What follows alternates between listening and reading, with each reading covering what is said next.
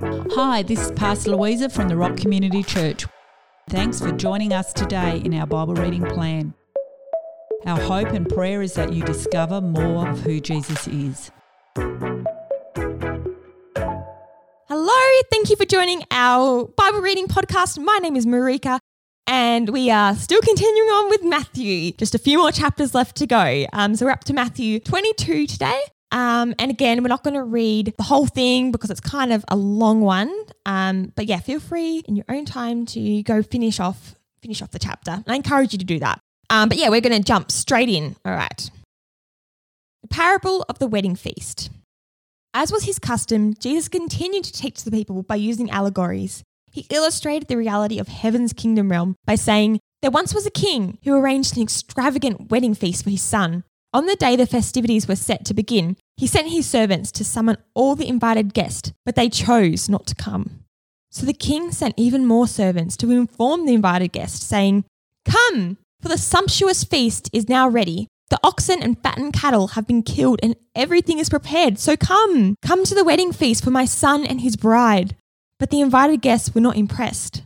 One was preoccupied with his business, another went off to his farming enterprise and the rest seized the king's messengers and shamefully mistreated them and even killed them. This infuriated the king, so he sent his soldiers to execute those murderers and had their city burned to the ground. Then the king said to his servants, The wedding feast is ready, yet those who have been invited to attend didn't deserve the honour. Now I want you to go into the streets and alleyways and invite anyone and everyone you can find to come and enjoy the wedding feast in honour of my son. So the servants went out into the city streets and invited everyone to come to the wedding feast, good and bad alike, until the banquet hall was crammed with people. Now, when the king entered the banquet hall, he looked with glee over all his guests. But then he noticed a guest who was not wearing the wedding robe provided for him. So he said, My friend, how is it that you're here and you're not wearing your wedding garment? But the man was speechless. Then the king turned to his servant and said, Tie him up and throw him into the outer darkness, where there will be great sorrow with weeping and grinding of teeth. For everyone is invited to enter in, but few respond in excellence. The Pharisees tried to entrap Jesus. Then the Pharisees came together to make a plan to entrap Jesus with his own words.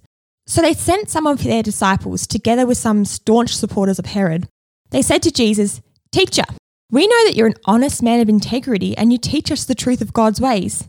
We can clearly see that you're not one who speaks only to win people's favour, because you speak the truth without regard to the consequences. So tell us then, what do you think?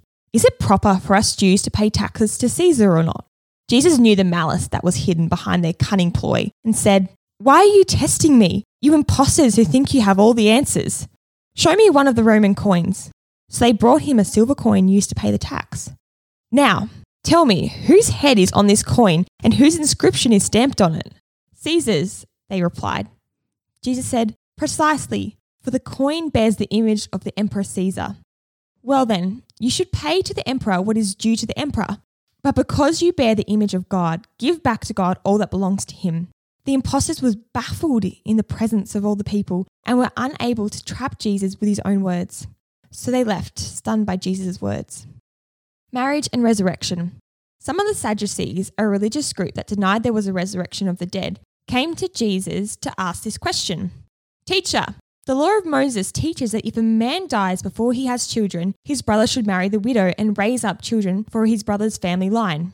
Now, there was a family with seven brothers. The oldest got married but soon died, leaving his widow for his brother. The second brother married but also died, and the third also.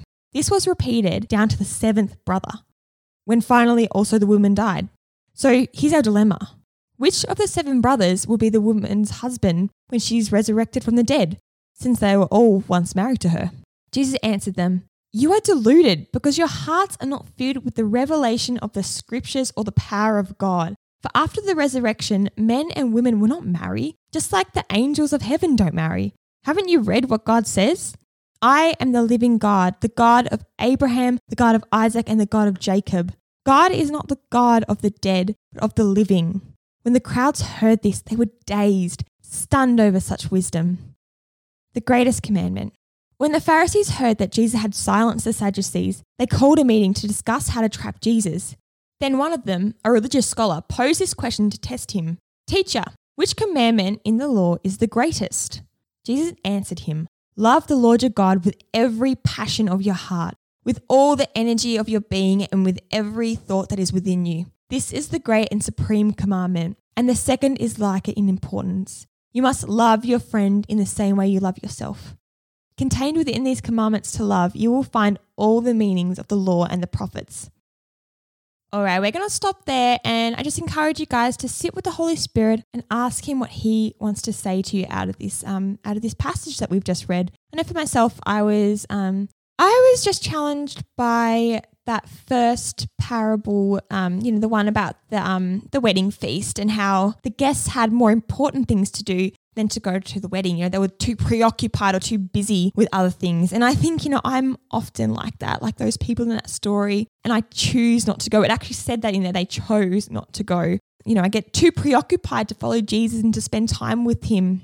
Um, so I know for myself, I've been wanting to really practice uh, silence and stillness. And, you know, I have an alarm on my phone that's supposed to go off twice a day and I'm supposed to have two minutes silence and I ignore it every time. So I know my challenge for myself today is to not ignore those alarms and to take those two minutes to spend it with him and to choose to go to that banquet with him. So that's what um, he's saying to me, but what's he saying to you? So why don't you take a moment to ask him? And I'm going to pray. All right, Jesus, we just thank you. We thank you for your goodness. We just thank you that that you want to speak to us through this passage. And I just pray that, you know, that you would just open our hearts and open our minds and um and yeah, that you would just speak to us um and tell us what you want us to action out today because we don't want to just do this for, for more knowledge. We want it to be life changing and transformation in our lives, God.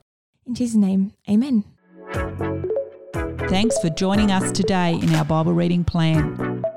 Don't miss future episodes. Click follow to subscribe and share with a friend. Have a great day.